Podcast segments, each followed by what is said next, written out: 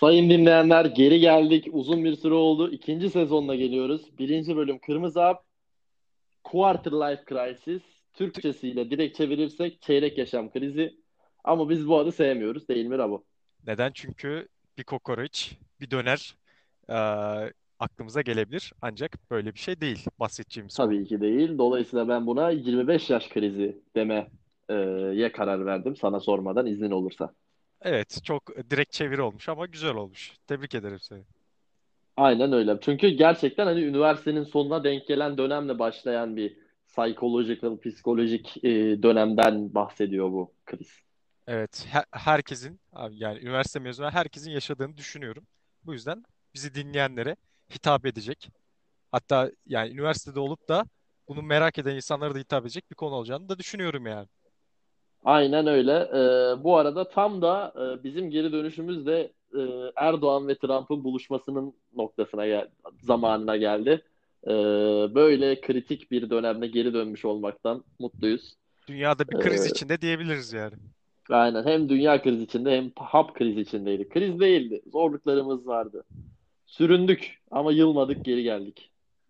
Neler neler yaşadık. Sizler için geri döndük ama yani böyle de söyleyebiliriz. Bu arada yayına geçmeden önce baktım. e, görüşme 1 saat 15 dakika sürmüş. Abi düşünsene iki tane kocaman ülkenin devlet başkanısın. 1 saat 15 dakikada ne konuşabiliyorlar ya? Ben de bunu anlamıyorum. Ben buzdolabı yaptırdım geçen 2 saat sürdü yani.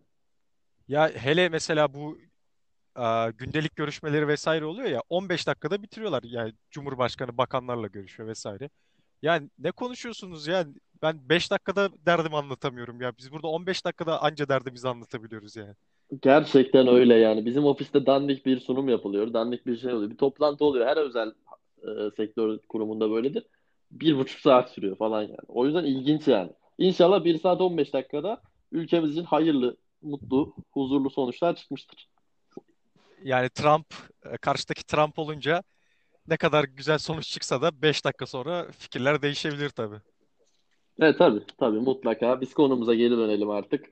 Ee, bu ben bunu bir tanımlayayım. Orta yaş krizi tam olarak ya orta yaş pardon orta yaş diye bir şey yok. Orta yaş değil ya. Orta yaş krizini aslında herkes bilir. Orta yaş krizi işte e, yogaya giden hanımlar, e, kas yapan erkekler, hayatın anlamını 45 yaşında bulmaya çalışan yöneticilerin istifa etmesi gibi şeyler çağrıştırır insanlara. Bu anlama gelir. Artık bir de e, bizim kuşakla beraber çıkan 25 yaş krizi, quarter life krizi diye bir e, kriz belirlenmiş. Yani bu bayağı psikolojilerin, psikologların üzerinde çalıştığı bir kriz. Bu da şu anlama geliyor ki e, şimdi üniversitede e, bir yol var. Yani lineer takip ettiğiniz bir kariyer var. Bu lineer takip ettiğiniz yol sizi sadece üniversitenin sonuna kadar çıkarıyor.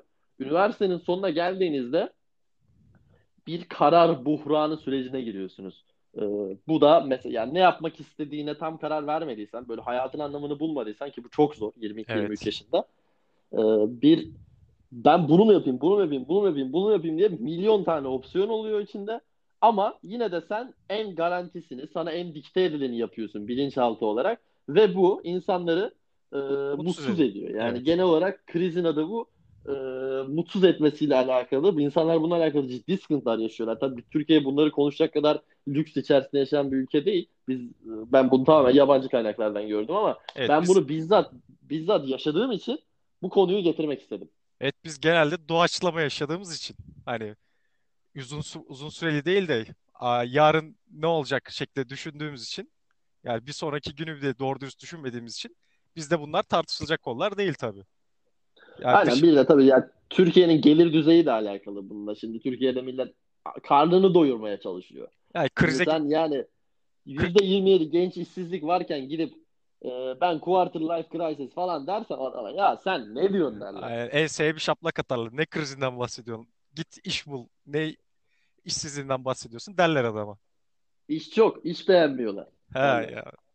Ya gençler de hep şikayetçi ya. Bir sürü iş var şeklinde tepkiler alıyorsun sonra. Yani Aynen öyle. hayatını istediğin gibi e, yaşaman senin için bir lüks haline geliyor yani o noktada.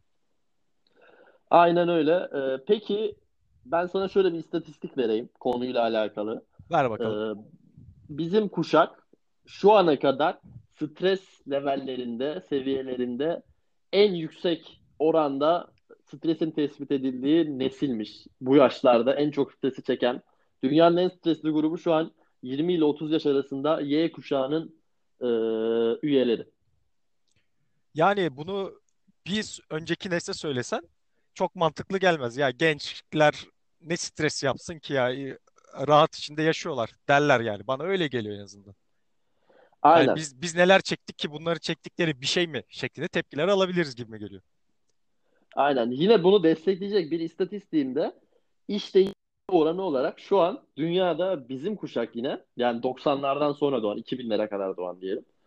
Ee, bu kuşak bir, bir buçuk sene içerisinde kesinlikle iş değiştiriyormuş. Yani bir buçuk senede bir iş değiştirme, kurum değiştirme e, trendi varmış. Bir de şey, Bunlar mesela hep hep bu krize işaret eden istatistikler. bir de şey var mesela iş görüşmelerinde fark etmişsindir. Yani fark bi- biliyorlar ki gençler sürekli iş değiştirme eğiliminde. Senin böyle sadakatini de test etmeye başlıyorlar. Hani bizde kalacak mı bu adam? Ona göre iş görüşmelerinde o arttı bana kalırsa. Hani sadakat. Benden bir sene sonra ayrılacak mı bu adam şeklinde bakıyorlar. Senin niteliklerinden daha çok bir şekilde onunla bakmaya başladılar gibi geliyor. Tabii sen bu işleri daha iyi bilirsin. İş hayatında Evet insan olarak. Mutlaka haklısın Ee, ama bunu ölçmenin yani manipüle edilebilir teknikler, mülakat teknikleri bunu ölçmenin e, reel bir yolu yok. Bu ya bu düzen değişecek yani gençlerin istediği düzen gelecek Ee, ya da e, bu teknikler manipüle edilip ben sanki o kurum için doğmuşum gibi Evet. mülakatlarda konuşup o işi alabilirim yani. Yani şey soruları mesela kendini 5 sene sonra nerede görüyorsun? Bir yem sorusu gibi bir şey aslında. Hani biz Doğru bir ölçüde öyle.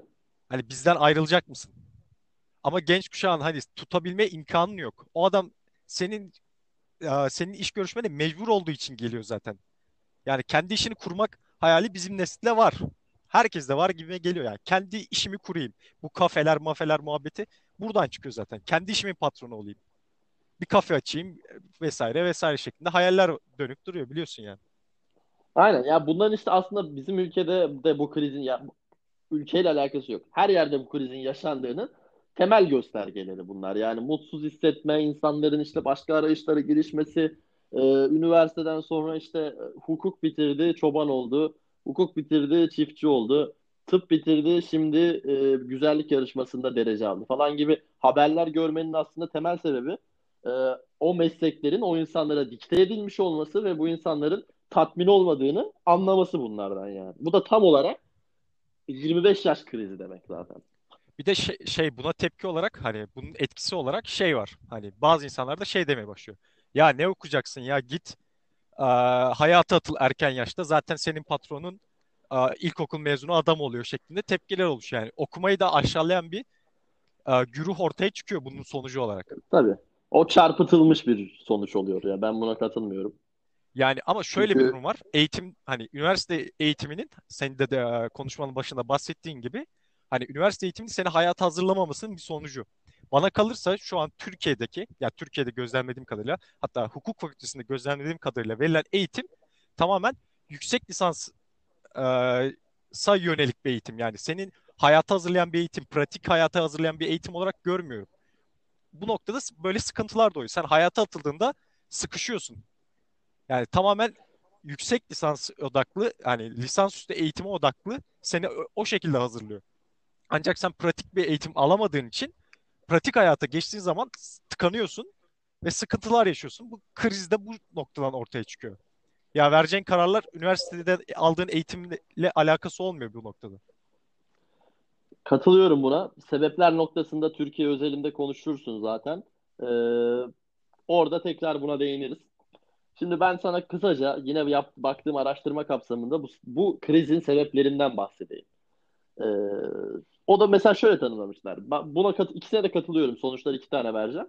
Bir tanesi insanların artık başarıyı tanımlama kriterlerinin tamamen değiştiği. Başarının yani başarı eğer evine ekmek götürmekse bu tanım e, yani ofiste nasıl ne yaptığın, e, insanların sana saygı duyması, senin o işten tatmin olman değil de eve para götürmen, işte barınma sağlaman falan gibi kabul ediliyorsa bunun sebebi İkinci Dünya Savaşı sonrası ortaya çıkan e, başarı tanımı. Yani kapitalizmin işte Evet. doruklarına ulaşmasıyla çıkan başarı tanımı bu. Çünkü insanı değil parayı, e, çıkarı merkeze koyuyor. Bu da işte baby boomers'ları falan tatmin etmiş. Çünkü adamlar gerçekten yani bakıyorsun aç var, dışarıda evsiz var falan. Bunlar gidiyorlar, çalışıyorlar ve kira ödeyebiliyorlar falan anladın mı? Adam bundan tatmin oluyor e, bir noktada. Ben sana şöyle bir örnek vereyim.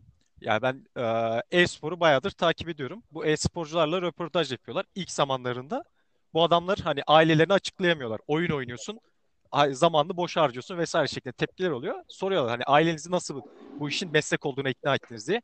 Götürdüm ailemi diyor 5000 lirayı masaya koydum. Artık bana karışmamaya başladılar oyun oynamama ve hatta destek oldular diyor. Hani tamamen e, paraya odaklı bir bakış açısı olduğundan hani senin o işten aldığın zevk vesaire önemli olmuyor insanlarda. Bu noktada ben de bu görüşe Aynen öyle. katılıyorum. Çok da güzel bir örnek oldu. Teşekkür ediyoruz. Ben sana ikinci sebebimi söylüyorum. O da şu.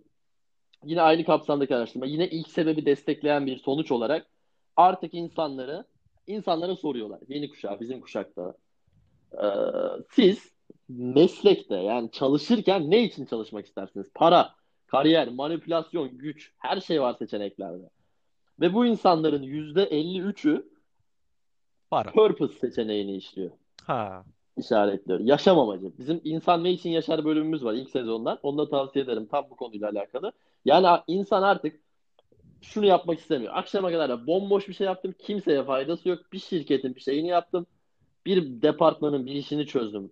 Bundan ruhen tatmin olmuyor insanlar. Buradan bu sonuç çıkıyor ve in- yani genel faydaya yönelik ya da kişisel fayda da olabilir yani. Bu kendi refahın da olabilir gerçekten sana hitap eden veya dünyaya hitap eden bir amacın uğrunda çalışmak istiyor insanlar. Ya şey yaşam süresi zaten kısıtlı. Hani bu noktada senin hayata verebileceğin ya da başkalarına verebileceğin etkiyi insanlar amaçlıyor yani. Para bir şekilde kazanılır şeklinde bir düşünce oluşmaya başladı bence bizim kuşak özelinde. Ya bir önce Aynen. Para bir şekilde kazanılır denmesinin sebebi de bizim e, işte evsiz, fakir, aç falan görmememiz aslında fazla. Çünkü biz bunların Aynen. realitesini var, farkında değildik. Eskiden bunlar baya baya abi işte şey oluyormuş yani hani elektrik kesiliyor dört gün ocağın ortasında ısınamıyorsun falan. Düşünsene bunlar felaket yani. Yani biz biz biraz da hani lükse odaklı yaşamamızdan kaynaklanıyor hani. Bu temel ihtiyaçlarımız var. Artık hani Aynen. dediğim şey Ya bu lüks ka- kabul edilebilir yani.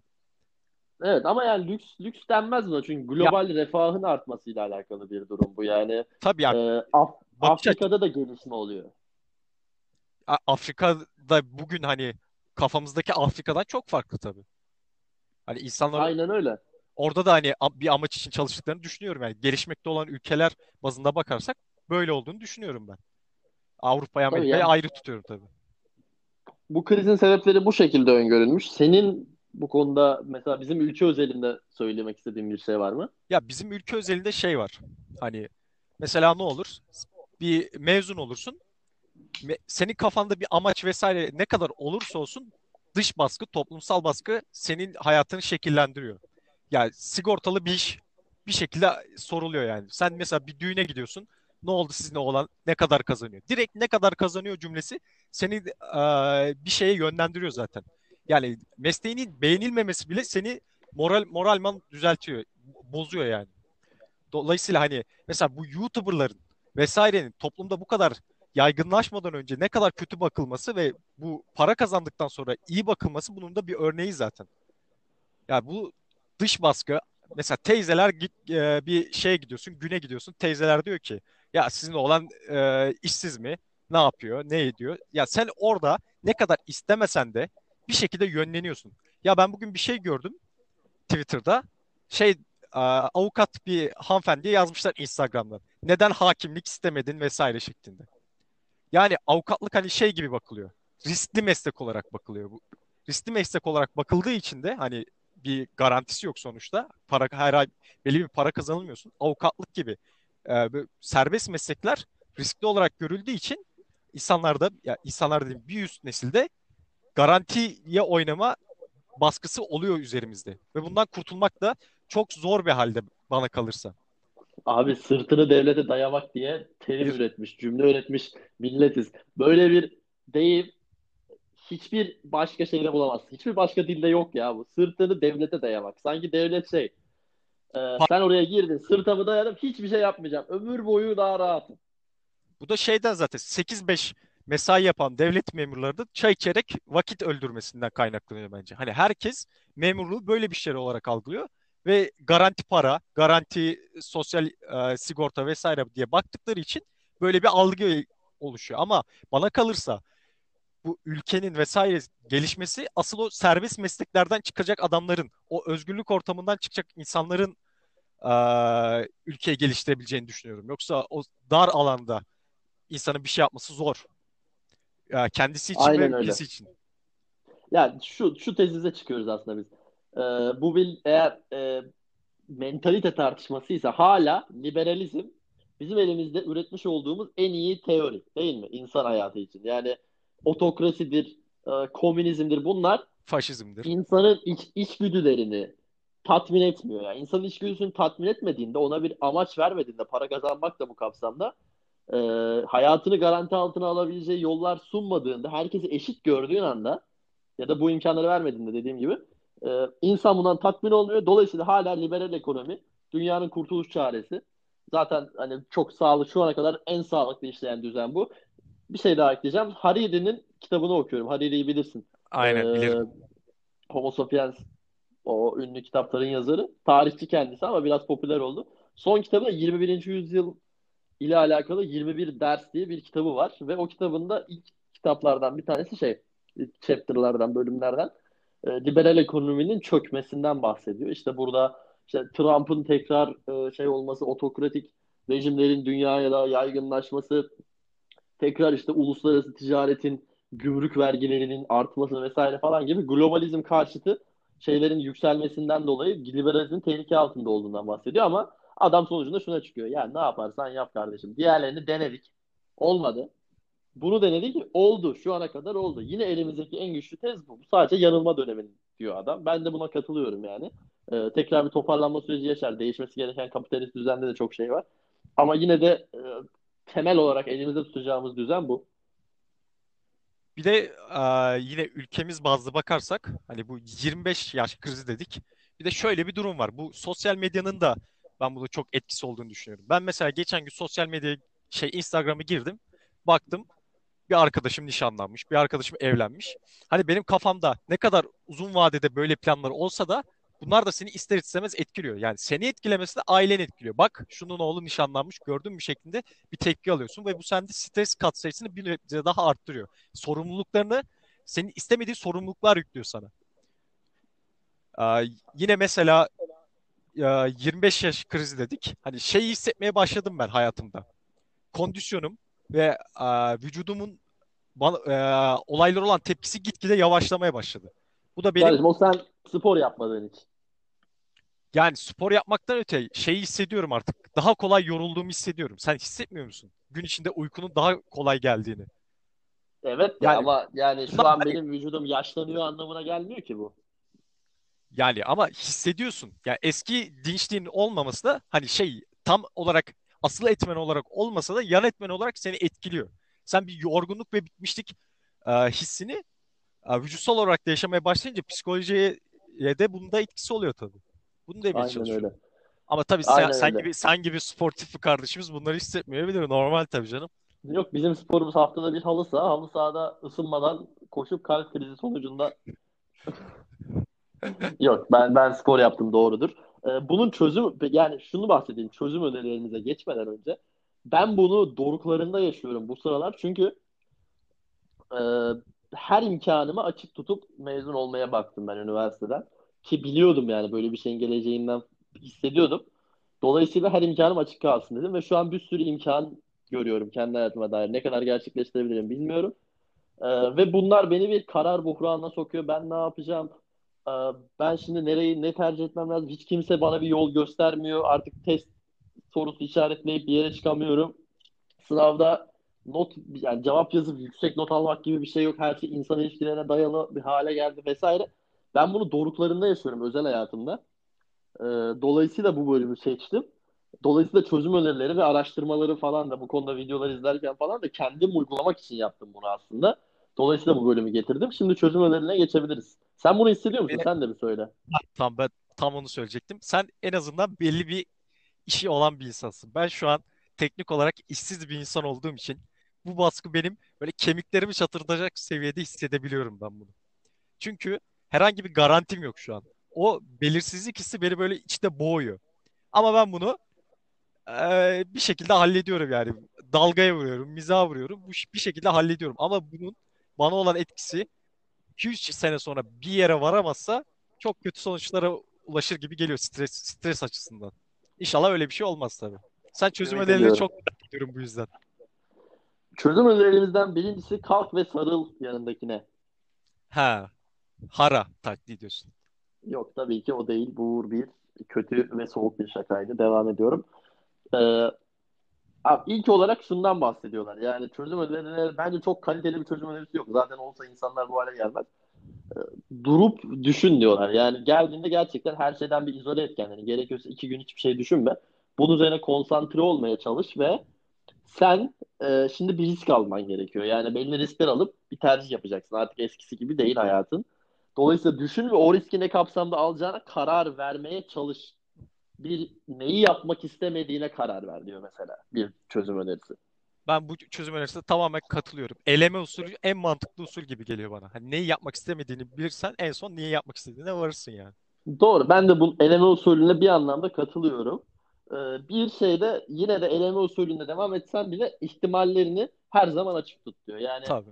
e, işte ne yapacaksın mesela hukukçular için söyleyelim. Mezun oldun. Stajyer avukatlıkta bir yerden kafanda olsun ama bir yerden işte hakim savcılığa çalışacaksan ona da çalış ama bir yandan akademi düşünürsem diye yüksek lisans da yapabilirsin falan. Hani Yurt, hepsini yurt tabii ki dışı imkanlarını kovala. aynen yurt dışı yapma imkanı olabilir.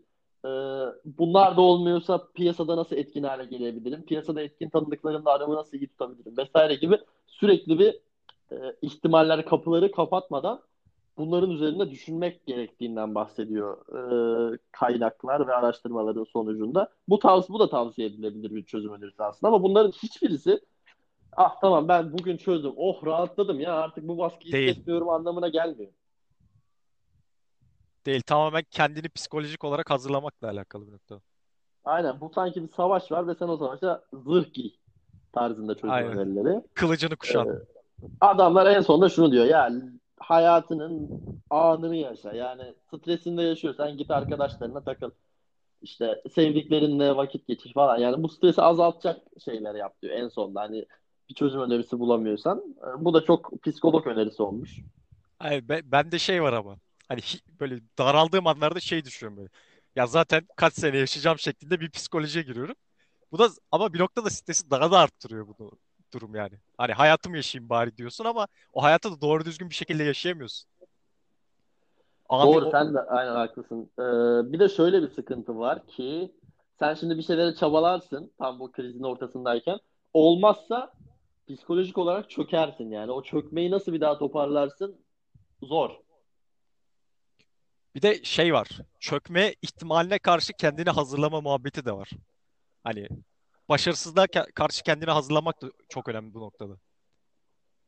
Bizim neslimizde Aynen. şey şey var mesela hani kesinlikle başarılı olacağım. Kesinlikle kaybetmeyeceğim. Hani kaybetme ihtimali hiç düşünmeden hareket etme eğilimi çok görüyorum ben. Kaybet yani o iş olmadığı zaman da normal olarak bir çöküntü yaşanıyor. Bu insan kendi hiç haz- insanlar kendilerini hazırlamıyor gibi geliyor bana. Ya benim kanaatim bu. E, tabii ki haklısın. Ee, da, yani Türkiye'de bunların üzerine çok düşünülmediği gelir durumu Tabii. genel olarak konuşmuştuk zaten. Ama böyle bir şey yaşanıyor yani ciddi oranda yaşanıyor. İnsanlar bunun hakkında bayağı e, araştırıyorlar, destek alıyorlar, soruyorlar, ediyorlar vesaire. E, Türkiye'de bu destekleyici mekanizmalarda da sıkıntı var. Yani bir kariyer yönetimi, mentorluk gibi şeyler asla olmadığı için. Aynen E, psikoloji bizim için hep böyle üçüncü, dördüncü planda olan bir şey ya. Biz sonuç odaklı bir aynen, insanlar olduğumuz için aynen öyle. Yani e, ben de yaşıyorum, yaşıtlarımız da yaşıyordur. Biraz büyüklerimiz de yaşamıştır. Biraz küçüklerimiz de kısa süre içerisinde yaşayacaktır. yaşayacaktır. Bunun farkındalığını e, ortaya koyalım dedim ben. Çok e, güzel bir farkındalık projesi e, ortaya koymuşsun. Tebrik ediyorum seni. E, 11 milyon fidandan sonra ikinci bir e, proje olarak bu da çok güzel oldu. Aynen. Bunu da o zaman 11 milyon genç E, farkındalık Yaşam Krizi projesi evet. olarak. E, Çevre ve Şehircilik Bakanlığı'na teklif edelim. Ama bu dediğim gibi Türkiye'de çok lüks kalıyor. Yani bunu konuşmak bile biraz aslında utanç kaynağı. İnsanların bir sürü sıkıntısı var. Daha önemli yani karnını doyurmak gibi Ya vesaire. insanlara hayatınızı düşünün demek kadar saçma bir tavsiye olamaz ama biz bunu yapıyoruz şu an ya. Çok garip geliyor. Hayatınızda ne yaptığınızı düşünün diyoruz insanlara. Çok saçma ya. aynen. Aynen yani Afrika, Afganistan'da e, bir dolara pirinç tarlasında çalışsan da bunu düşünmek zorundasın aslında. Onlar da düşünüyorlar yani. O yüzden e, bir anlamda lüks bunu düşünmek ama bir anlamda da yapsanız iyi olur yani. Bu sonuç çıkıyor. Çünkü başka sizi kurtaracak kimse yok. Yani burası Türkiye. Sen kendi elinden tutmadığın anda kimse senin elinden tutmaz. Evet, Kaybolup öyle. gidersin. O yüzden hani çökmek, kaybettim ben bunu demek de çok e, efektif bir çözüm değil. Sadece ertelemek ve o mutsuzluğu daimi hale getirmek anlamına gelir. Çok doğru dedin. Çok da güzel kapattın. Tüm stresimi aldın. Teşekkür ederim Rabocuğum. Bu bölümü burada kapatalım derim. Dinleyicilerimize iletmek istediğim. Stressiz bir yaşam diliyorum dinleyicilerimize. Ben de e, bizi dinlediğiniz için teşekkür ediyorum. Peki uzun süre ara verdik. Bu uzun süre ara sana podcast hakkında neler hissettirdi? Konuşmayı özlemişim ya seninle. Diyormuş. Hiç konuşmuyormuşuz gibi. Ya evet ya podcast kaydetme duygusu güzel bir şey. Ben bunu seviyorum. E, tabii şimdi biraz alttan başlayacağız. Popülaritemizi bir ölçüde tekrar kazanmamız gerekecek belki. Ama e, biz aynı tarzımızla ge- gelmeye devam etme niyetindeyiz. Umarım bu konuda bir mani olmaz. Desteğiniz önemli. Twitter'dan takip edin Huzursuz Aksi Podcast.